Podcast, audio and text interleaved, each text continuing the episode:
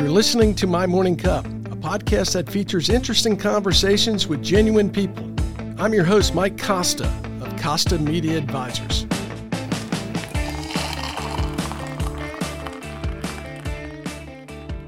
My guest this week is Gideon Thomas. Gideon is the founder and owner of Serious Healthcare. Born and raised in Chattanooga, a city high school graduate and musical theater major, Gideon pursued her undergraduate degree at Florida A&M and her MBA at UTC. This launched Gideon on a career in HR at places like Booz Allen Hamilton, TVA, Blue Cross Blue Shield of Tennessee, and Unum. It was a series of family events that led Gideon to be a healthcare entrepreneur. Gideon, before we talk about your switch from the corporate world to conceiving and starting serious Healthcare, tell me, what's in your morning cup? Chai latte with a little espresso. You make it yourself? Absolutely not. What's your favorite coffee shop? Uh, right across the street, it is Be caffeinated? Be Caffeinated. Yeah. Be Caffeinated is my favorite. The place, the coffee, the service, the people, it's amazing. It's growing too. Man, rightfully so. Well, welcome to my morning cup. I'm really glad that uh, we get a chance to talk. Uh, this time on the podcast, we talk quite a bit here in the office because both Gideon and I are located in the Business Development Center and we're suite mates. And I find your story fascinating. So let's talk about that. You're a musical theater major. How's that lead to HR?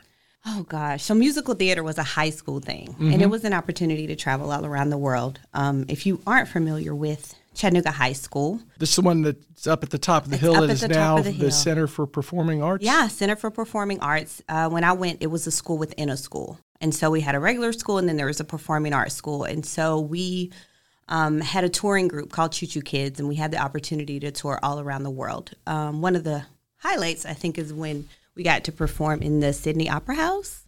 Oh, very cool. Yeah, so it was just a really cool opportunity. Great school, great opportunity for kids to get exposure. But I have some friends that went to Juilliard. I have some other ones that are on Broadway. So Wow. even thinking about Chattanooga and thinking about the education system here and the opportunities, it's so many little pockets of greatness that Yeah. come out of this place that we don't even think about.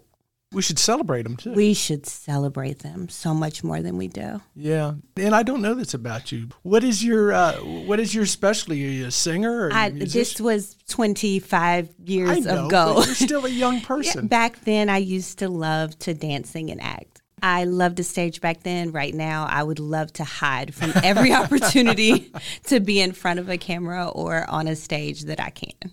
I understand, but those skills will come in handy. They always do. Yeah. So you're at City High School and you decide to go to Florida A and M. Why Yep. Florida A and M? my girlfriend at the time, she was like, my aunt is there. She'll get us jobs. And I wanted to go to HBCU. Mm-hmm. And then I didn't want to be close, right? A lot Right. of people in Chattanooga, if you're from here, it doesn't matter what school you went to. Most people go about between 250 miles away. Um, it's just the culture of what we do. So I wanted to be somewhere different. I wanted to meet new people and start over. So my friend, we had decided we were going to Florida A&M, went through the whole process. We were supposed to be suite mates. And I called her that summer and I was like, couldn't get in contact with her. So back then, right, this was 1999, if you called people, you'd get the house phone. Right. So one day I called and I got her mom on the phone and she was like, She's not going to college. That girl is pregnant. So I went from, Oh, I'm going to this place with one of my dear friends and this is going to be a great experience to I am moving, you know, forever away, six, seven hours away by myself to this HBCU that um, has it's in this- Tallahassee, right? it's in Tallahassee, Florida, and they have this amazing business program. Yeah. And so I was really excited about getting into this business program, got some scholarships, and was going to Tallahassee to live. And so it was it was great. That's a good experience. But you came home and you you got your MBA at UTC. Yeah, came straight home um, right after, got my MBA at UTC, and was really grateful to be here because my grandfather had gotten sick. So if I wouldn't have come home, because I used to have this rule where I can only be in Chattanooga for 24 hours, I just would feel like this town wasn't, the pace wasn't fast enough. And so if I stayed here too long, that I would slow down myself. So I had this 24 hour rule. that I could be here 24 hours, even if I shot off to Atlanta, Yeah. shot off to Nashville, whatever it was, I wouldn't stand here for more than 24 hours. And so once I, I got back and was able to spend time with my grandfather before he passed away. And that was the year, um, yeah, I was in graduate school. Well, that's a good thing you got to spend time with him. Man, it's such a privilege. Every time you think it's something in your life that isn't good, when you look back, it's always extremely purposeful and it has a value that you didn't assign to it at the time. Oh, that's the value of being able to revisit those memories. So you graduate from UTC with an yeah. MBA and you get into the HR world. Was HR something you wanted to pursue or just what was available? Talent has always been my thing. When you talk about musical theater, when you talk about anything that I love talent. Mm-hmm. And so getting to find people that maybe not know how great they are or where they because they haven't been placed in the right fit and being able to say if you are here and you bring those skills here you would value yourself more. You would know who you are more, is what attracted me to being in HR. And so that talent side was, it's really addictive. It's like you're feeding yourself every time you put somebody in the right place because you get to see them grow and flourish in a way that they wouldn't. If you have somebody that was that's very regimented and they were in a role that was had a lot of superfluous you know opportunities and then you put them in something that has structure mm-hmm. and you see them grow you're like man this is awesome so every single time you place somebody in the right place and you watch the joy in their journey it fuels you so hr is amazing that's a perspective I really haven't heard on HR before. So you're you, are you are in the talent acquisition portion I love of it. You're, talent, yeah. you're not in the come and sit down. We need to talk to you portion of HR. For a time, um, I had a life cycle. So I would bring people in and usher them out as necessary. Oh, wow. Yeah. So I did the whole life cycle.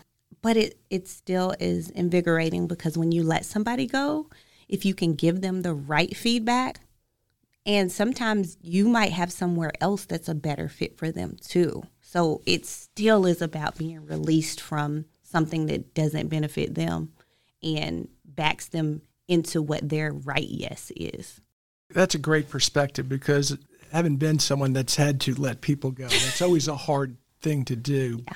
But to take the perspective of let's find where your best fit is, let me help you spread your wings, mm-hmm. for lack of a better term. So, talk a little bit about the corporate side of your career because you're in a very different side of it now. yeah, the corporate side of my career it has been government, corporate, um, Fortune, right at Fortune 250, and nonprofit. I had a little nonprofit stint, and all of them are just really, really different.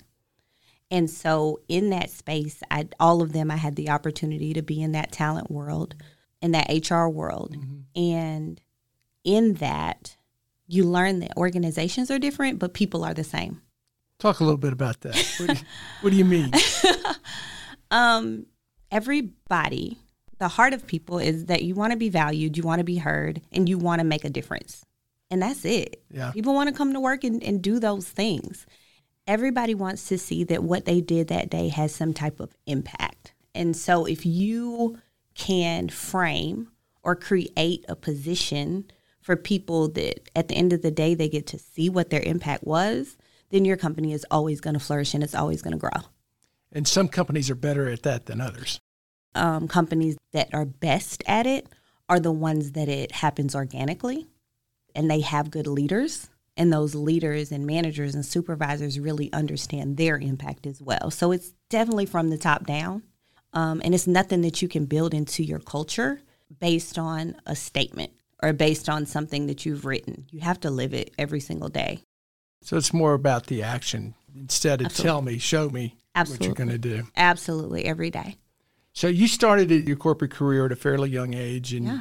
just a little bit of the progress. Who'd you start with, and then along the way, because I want to get up to when you start Serious Healthcare. Um. Yeah. Wow.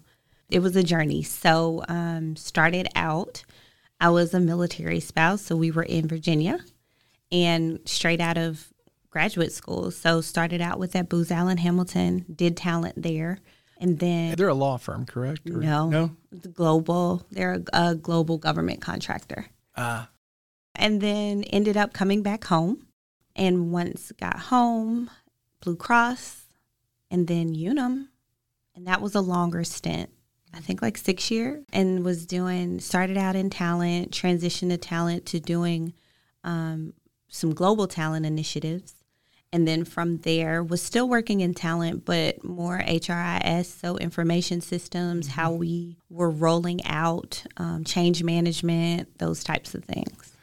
So you're at Unum, you're there yeah. six years, yeah. you're, you're, making a lot of progress in career, but then you have some family events. No, I, I, moved to TVA. I didn't know that. Yeah, oh. so I was at TVA when that happened. I was um, managing their talent team, and um, yeah.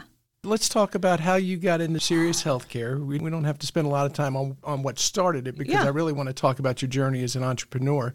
But there's always something that triggers it. There's either someone's passion or family events, an idea. Yeah. Um, so I was sitting at work and I remember I just kept getting these back to back calls and I couldn't answer because you know how you're at work, you don't answer. And I text my mom and I was like, hey, this person is calling back to back. Like, will you call them?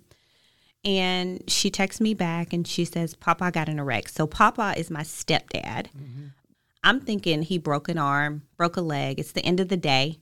And I remember pulling up to the hospital. This was pre COVID. And we kind of, you know, back then you just said who you're there to see and you walk back.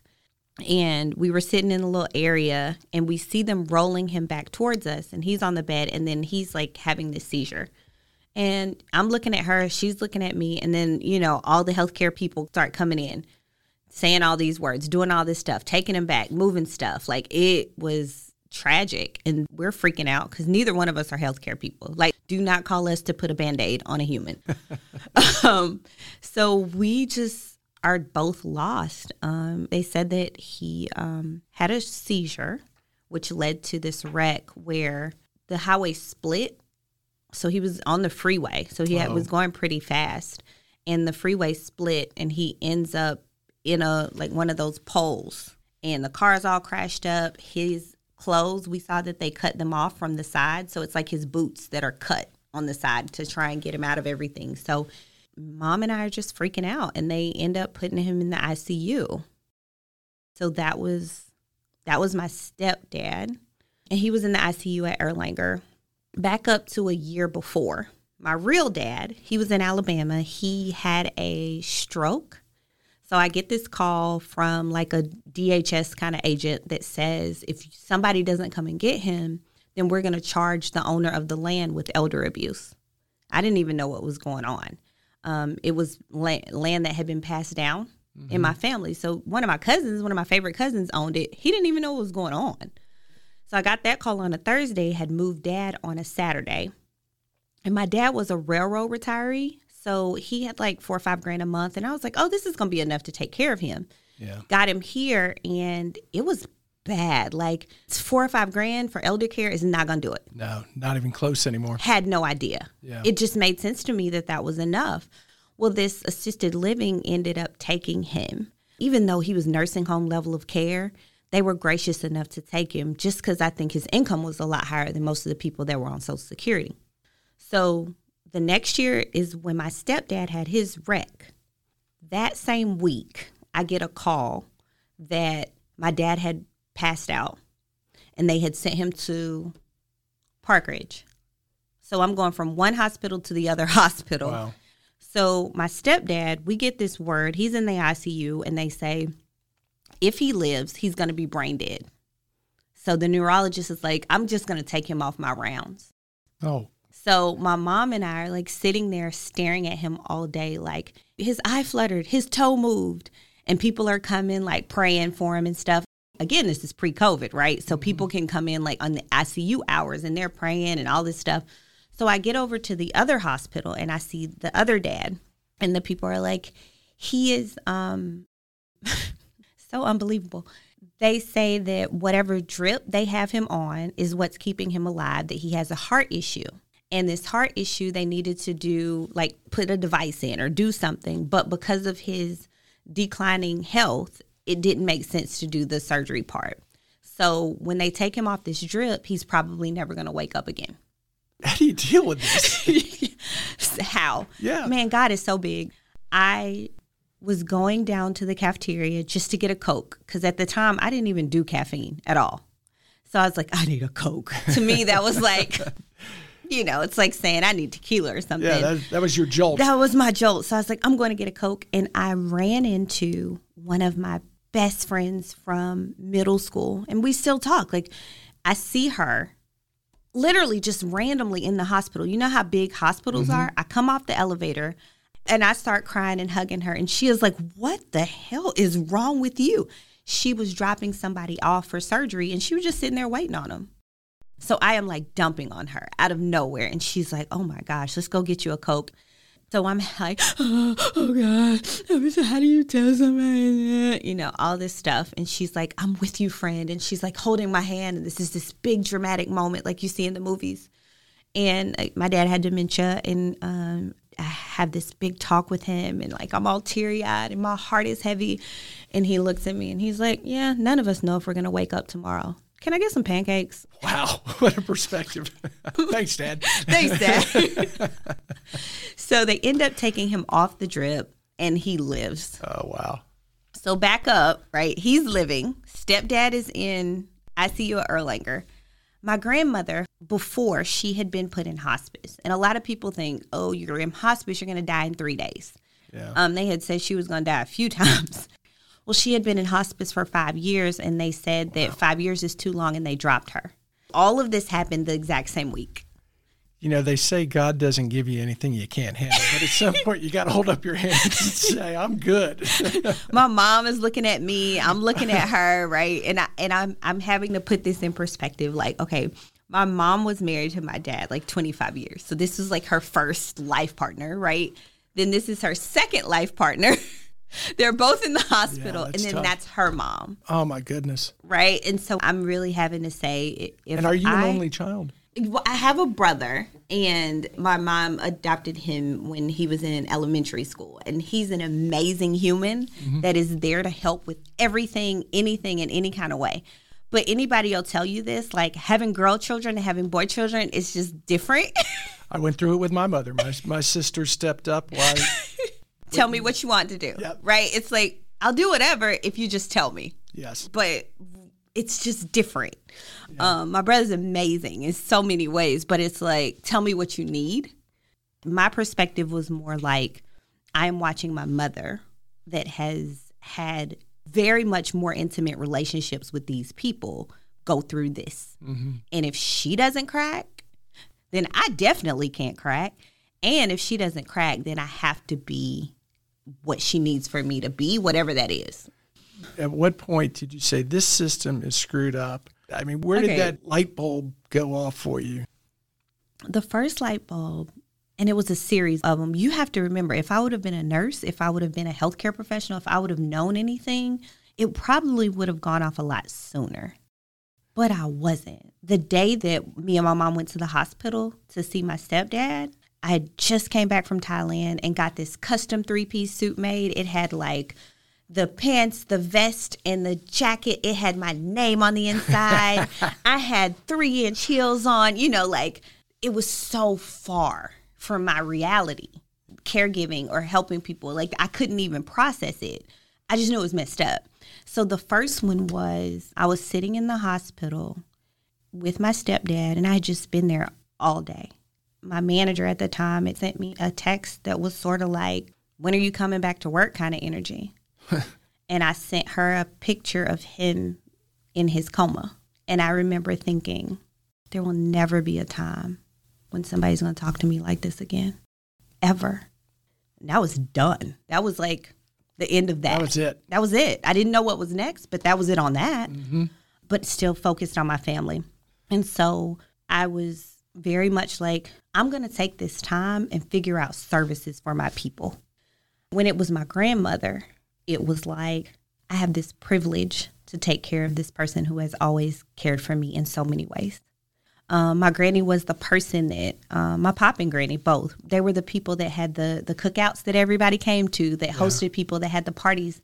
What I hated when I was eleven, she would cook again every day, a big huge meal, like what people would call Sunday meals, and she would put them in plates for me to hand out to neighbors that weren't well.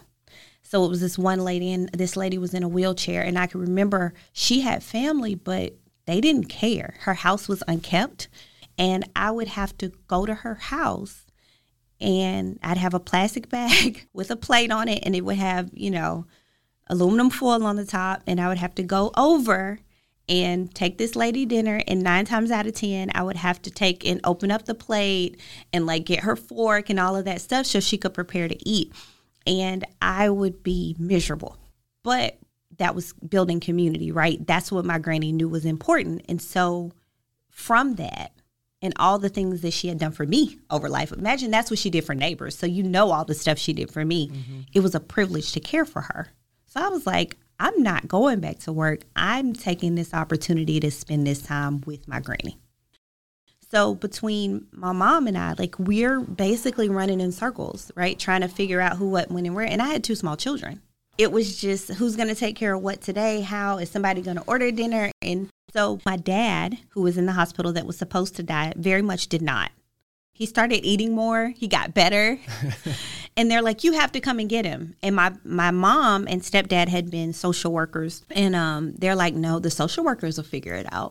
The hospital isn't just going to keep paying for him." So I would go see him at the hospital, and the hospital social worker would call me and say, "You need to come and get him," and I'd be like, "You're gonna have to figure it out." And she'd be like, You need to come and get him. And I'd be like, You're going to have to figure it out. Like, we would do this. Just go back. Because the year before, when he first came, I had done everything I could do. I called everybody, I'd emailed everybody, I'd faxed everybody, I'd followed up with everybody. And they're like, oh, he can't have this service. He can't have that service. He doesn't qualify for this. He makes too much money for this. He doesn't make enough money for that. This is like, it was just horrible. And I didn't want to go back to that world. I knew if I took him back, I was going to go back to mm-hmm. that world. He ends up she puts him in a nursing home in NHC. NHC does an amazing job with him. My dad had been a union rep for the railroad. In that, he felt like his long term care was supposed to look a certain way forever. So when he went to NHC, he did really, really well when he didn't have a roommate. When they hit capacity, of course, they gave him a roommate. When he got this roommate, he lost it that particular day when the guy's family was there, he was cussing, fussing, acting crazy. So finally, the guy's family left. It's supposed to be the evening time, and he just is not piping down. And they come in and try and give my dad this shot to keep him calm. He acts like he's going to be calm, and in turn, he does not. Um, he grabs the needle and he takes and puts the needle in that nurse's arm. Wow. So they put him out, and he ends up in this 12 bed facility. I think it's with Erlanger in Red Bank that's geriatric psych. You know, at this point, the hospital has enrolled him in some type of emergency system. I didn't know what it was at the time, right? But the insurance calls and it was United. And they're like, we have this program called companionship care. And what we do is we'll pay you to be his caregiver. It only works if you're not, if you don't already live in the home with the person. And since he already didn't live in the house with me, you know, she was able to make it work.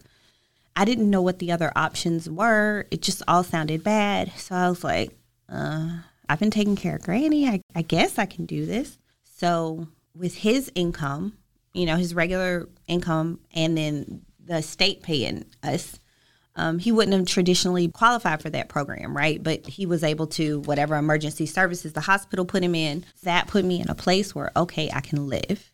But as I was telling my story, it's all of these other people that are saying me too, my parents too, my loved one too. And I think about when I was in HR, every time you hear these stories about people that couldn't come to work because they were trying to take care mom, grandma, granny, granddad, whatever, and uncle and and I'm like, this is a pervasive problem.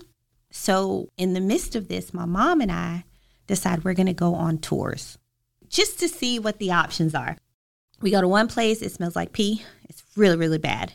We go to another place, and the director of nursing is taking us on a tour. And she stops in her office to drop off some papers. And I walk in behind her. Y'all know I'm nosy. I'll get out. And I look on the wall, and it says, The people here get two diapers a day. If you need more, use cloth diapers. Oh, wow. And I think about a CNA that's making, you know, 10, 12 bucks an hour using cloth diapers. Like, yeah. it just doesn't track. We go to another place and so unbelievable. The leadership is taking us on a tour and the staff member is there and they're supposed to be feeding someone and they have the spoon in one hand, they have their cell phone in the other hand, and they're so down deep in their cell phone, they don't even realize that the person they're supposed to be feeding is sitting there like a baby bird trying to get to the spoon. Mm. And the part that made it the worst is the leadership, as they're taking us on the tour, they don't go help. They don't go fix it. They don't say anything. They're like, it's hard to find good help. Wow. And keep walking. And I'm like, oh, crap. Now I know it's called community living support. At the time, I thought it was like a group home. So our insurance led us to that. Went to this group home, talked to the leadership. I was like, oh, this is going to be great. Talk to corporate. We get to the house, the staff won't even talk to us. Like they won't even look up pretty much. This guy, he's in the back, he's whimpering. And we're like, hey, bud, you know, you okay? What's wrong? Basically, he hadn't eaten because he ran out of money and no one cared. So they just didn't feed him.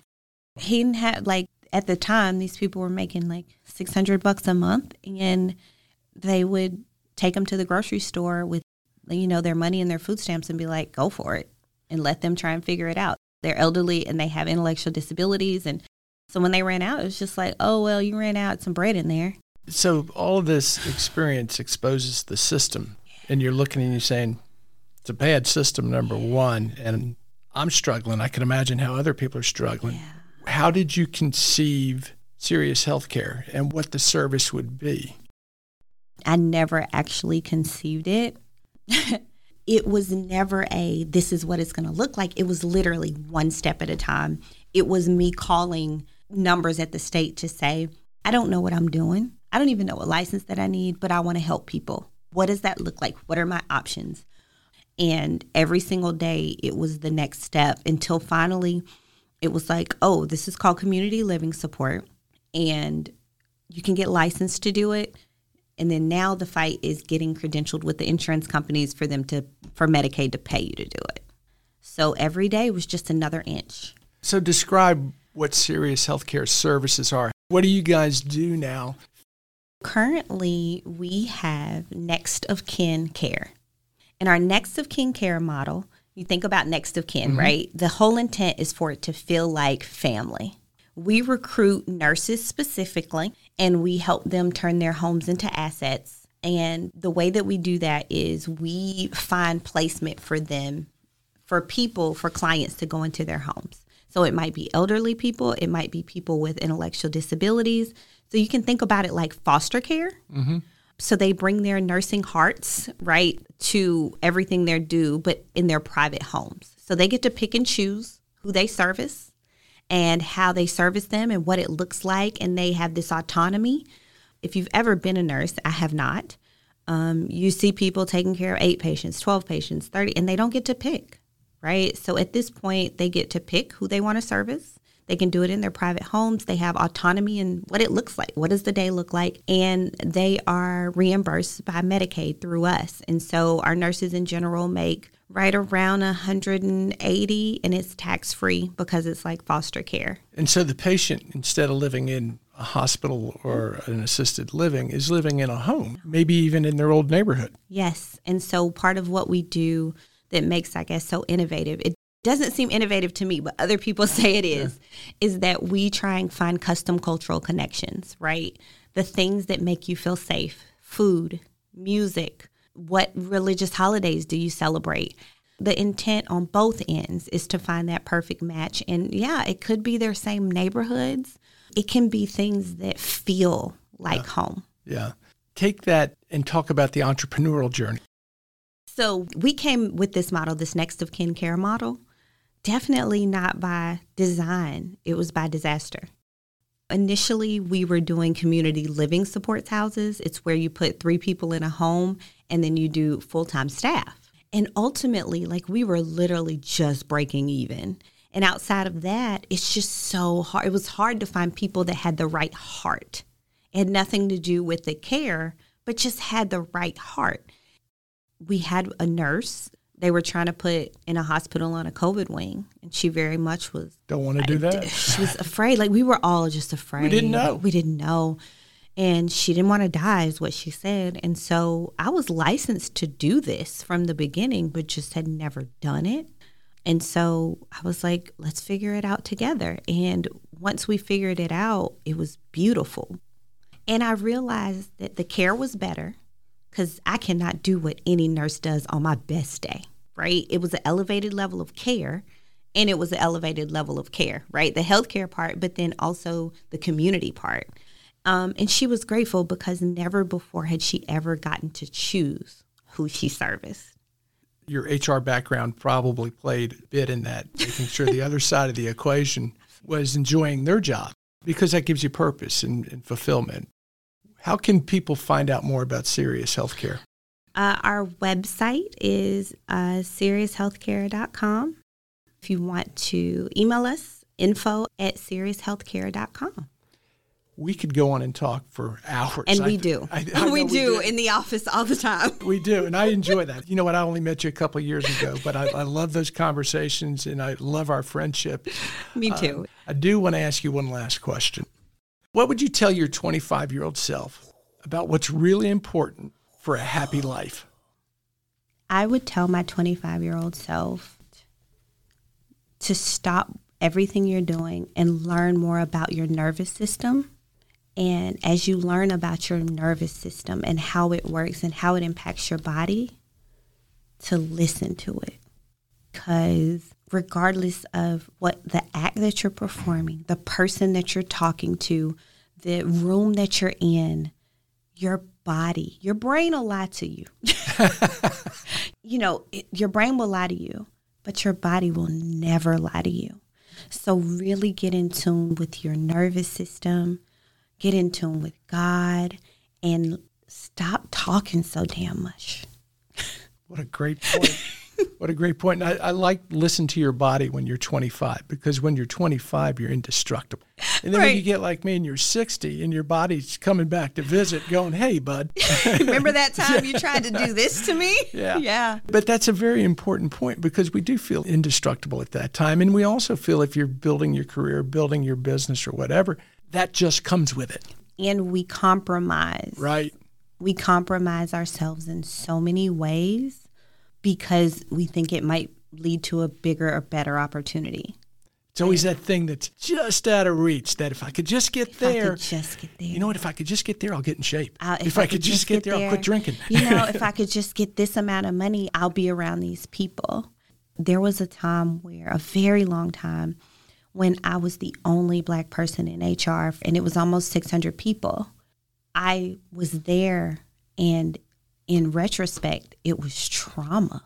But I didn't process it as trauma because, you know, the days that the microaggressions of, you know, if I'm going out of town and I get my hair braided and people are going, oh my gosh, you got your hair braided. And every meeting I had that day started with my hair. Yeah. It was the smallest pieces of consistent over time, very small things where I was in a culture that the things that I did were so outside of understanding that it would just create these very small fragments that would chip away you, at me. Do you think those were intentional microaggressions or ignorant microaggressions? I think they were definitely out of ignorance. Mm-hmm. I can remember one time me and this guy, we, we ended up being best friends. He was from Portland, Maine. Maine. And he walks up to me and he goes, We're going to have to be friends. And I said, What? And he was like, I love black music. I love black culture. He said, and I've never met a black person in person. Wow. and I was like, Never? He was like, Never. So it is very much, you can live in a world with people that are just like you, that think like you, that are that know all the same stuff. It's not that anything is intentionally harmful. It is just a lot of times people haven't made an opportunity to delve into the other side. And so what they think is appreciation is just really annoyance. Particularly when the percentages are out of whack. It's it's out of whack. And so if you're in that environment and that's your thing, right? You have to make the decision of how that feels to you.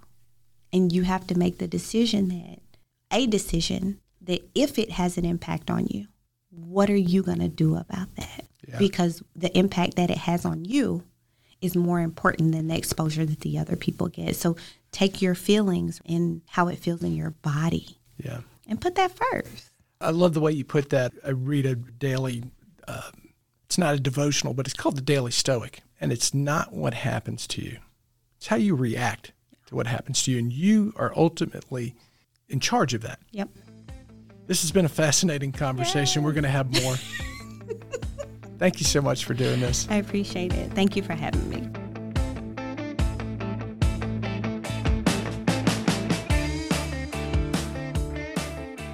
Thanks for listening to My Morning Cup, a podcast by Costa Media Advisors. If you liked this episode, please share it with a friend. I release a new episode each week, so be sure to subscribe on Spotify, Apple, Google, or wherever you listen to podcasts.